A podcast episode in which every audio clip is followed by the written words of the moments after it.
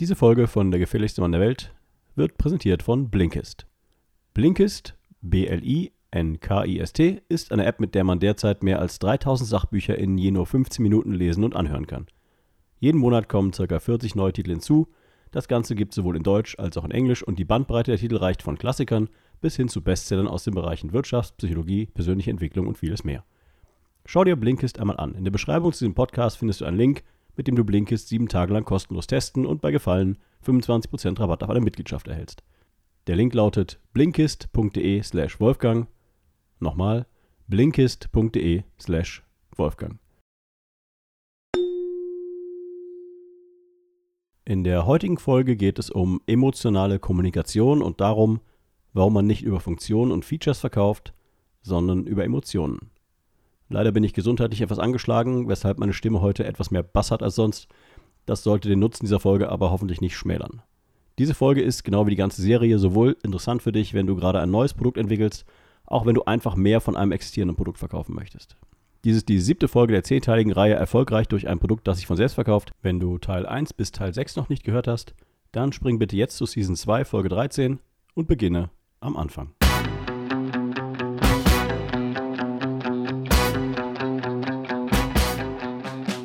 Herzlich willkommen bei Der gefährlichste Mann der Welt, dem Business Coaching Podcast mit Wolfgang Kierdorf. Hast du dich auch schon mal gefragt, wie zur Hölle machen das die anderen? Denkst du auch manchmal, wie geht das? Was ist der Trick? Hier erfährst du es. Denn das Denken, das dich hierhin gebracht hat, ist nicht das Denken, das dich an dein nächstes Ziel bringt. Fertig für den Impuls? Hier ist dein Gastgeber, Wolfgang Kierdorf. Herzlich willkommen in der zweiten Season von Der gefährlichste Mann der Welt. Mein Name ist Wolfgang Kierdorf und ich bin Business- und Performance-Coach. Menschen kaufen nicht ein Produkt, sondern das, was das Produkt für sie tut. Sowohl auf funktionaler als auch auf emotionaler Ebene. Jede Art von Konsum dient eigentlich dazu, unseren emotionalen Zustand zu verändern. Wenn du das einmal verinnerlicht hast, dann wirst du anders an das Thema Verkauf und Kommunikation herangehen. In dieser Folge möchte ich anhand eines Beispiels zeigen, wie emotionaler Verkauf funktioniert. Wir nehmen dazu das Thema Altersvorsorge. Zielgruppe sind Unternehmer ab fünfundfünfzig, die bisher noch nichts oder viel zu wenig für ihre Rente getan haben. Stell dir also für den Moment vor, du wärst Versicherungsmakler und dein Produkt wäre eine Versicherung, die die Rentenlücke schließt. Der normale Makler würde vermutlich wie folgt kommunizieren: Sie haben eine Rentenlücke, dann haben wir das passende Produkt für Sie. Das ist jedenfalls die Kommunikation, die ich in diesem Bereich kenne. Ob ich weiß, was eine Rentenlücke ist und ob ich weiß, ob ich wirklich eine habe, ist im Verkauf ziemlich wichtig. Es wird aber einfach davon ausgegangen, dass das klar ist. Alleine aus diesem kurzen Textsegment kannst du einiges für deine zukünftige Kommunikation ableiten. Deine zukünftige Kommunikation sollte Vertrauen schaffen, sie sollte emotional sein, sie sollte in der Sprache des Kunden sein, den du ansprichst, und vor allen Dingen spricht sie den Kunden konkret und direkt an. Und weil du aus den Interviews deine Kunden am besten kennst, schreibst du deine Texte erstmal selbst, bevor du eine Agentur beauftragst. Jetzt denkst du vielleicht, Texte schreiben? Ich? Deshalb bekommst du jetzt von mir eine Schritt-für-Schritt-Anleitung. Los geht's mit fünf Fragen, um gute emotionale Texte zu schreiben. Frage Nummer eins. Wo ist dein potenzieller Kunde mental, wenn er dir und deinem Produkt begegnet? Oder anders, was denkt dein potenzieller Kunde, wenn er dir und deinem Produkt begegnet? Nicht über dein Produkt, sondern über seinen Zustand im Kontext seines Problems. Was denkt also der fünfundfünfzigjährige Unternehmer, der der potenzielle Kunde für unseren Versicherungsmakler ist? Er denkt wahrscheinlich: Ich habe mein ganzes bisheriges Leben gearbeitet, gutes Geld verdient, aber nichts zur Seite gelegt. In spätestens zehn Jahren gehe ich in Rente und ich habe nichts. Alle sagen immer, man soll so früh wie möglich damit anfangen, für das Alter aufzubauen. Das ist also der mentale Zustand, in dem sich dein Zielkunde befindet. Frage Nummer zwei.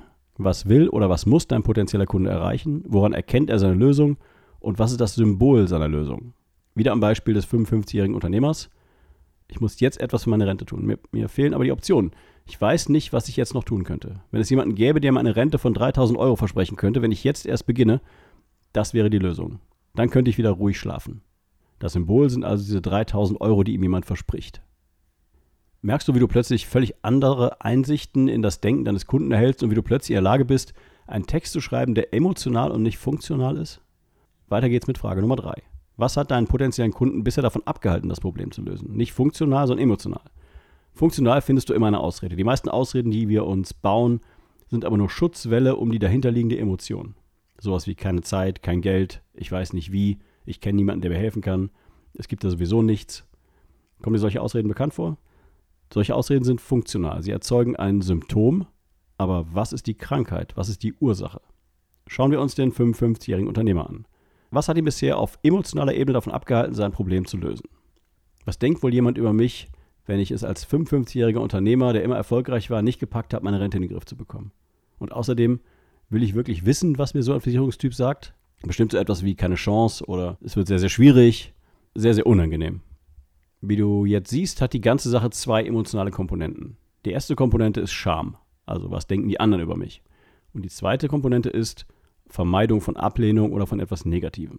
Das sind ganz typische Dinge, die Leute davon abhalten, Entscheidungen zu treffen, die mit Hilfesuchen zu tun haben. In deinem Text kannst du diese Punkte jetzt aufgreifen und ihnen quasi auch die Kraft rauben, die denjenigen davon abhalten, zu dir zu kommen oder negativ zu denken. Kommen wir zur spannenden Frage Nummer vier. Was ist der Auslöser, jetzt etwas zu ändern und nach einer Lösung zu suchen? Der Unternehmer ist fünfundfünfzig Jahre alt, wir wissen, was ihn davon abgehalten hat, bis hin nach der Lösung zu suchen. Die Frage ist, was hat sich jetzt geändert? Wieder im Kopf des Unternehmers. Ich bin jetzt fünfundfünfzig, ich habe noch zehn Jahre bis zur Rente. Wenn ich jetzt nichts tue, ist es einfach zu spät. Mein Körper macht jetzt schon nicht mehr mit und der Herzinfarkt war auch schon ein Warnschuss. In den Medien hört man ständig von Altersarmut. So will ich nicht enden. Das sind nur ein paar Beispiele für Auslöser für die Veränderung.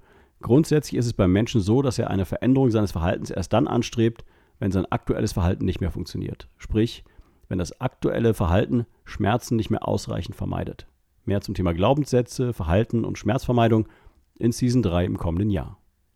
Und schließlich die letzte Frage, Nummer fünf. Was steht auf dem Spiel? Was passiert und was ist dem Kunden bewusst oder unterbewusst, wenn er nichts unternimmt? Im Falle des fünfundfünfzigjährigen Unternehmers, wieder im Kopf. Ich werde ohne Einkommen dastehen, muss von Sozialhilfe leben, eine staatliche Rente kriege ich sowieso nicht und im schlimmsten Fall müssen meine Kinder für mich aufkommen. Wie würde jetzt auf der Basis der fünf Fragen ein kurzer emotionaler Text aussehen? So zum Beispiel. Als Unternehmer haben Sie Ihr ganzes Leben lang hart gearbeitet. Sie sind bereits über fünfzig und in ein paar Jahren steht die Rente vor der Tür. Eigentlich sollte die Rente eine schöne Zeit werden, allerdings gibt es da ein Problem. Wenn Sie nicht mehr arbeiten, dann haben Sie kein Einkommen mehr. Und wenn Sie bisher nichts für Ihre Rente zurückgelegt haben, dann ist Ihnen vermutlich bewusst, was dann mit fünfundsechzig passiert. Die gute Nachricht ist, Sie sind mit diesem Problem nicht alleine.